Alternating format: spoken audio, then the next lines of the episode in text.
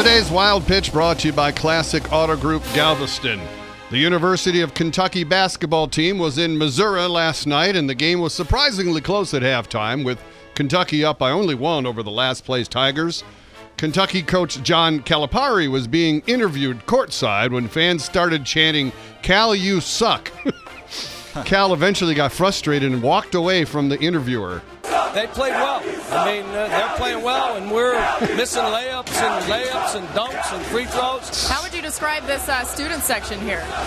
There he goes. He left. All right, Adam. All right, he's done. Hey, Calipari gets paid millions of dollars to coach basketball. He doesn't have to take that abuse. That's today's Wild Pitch.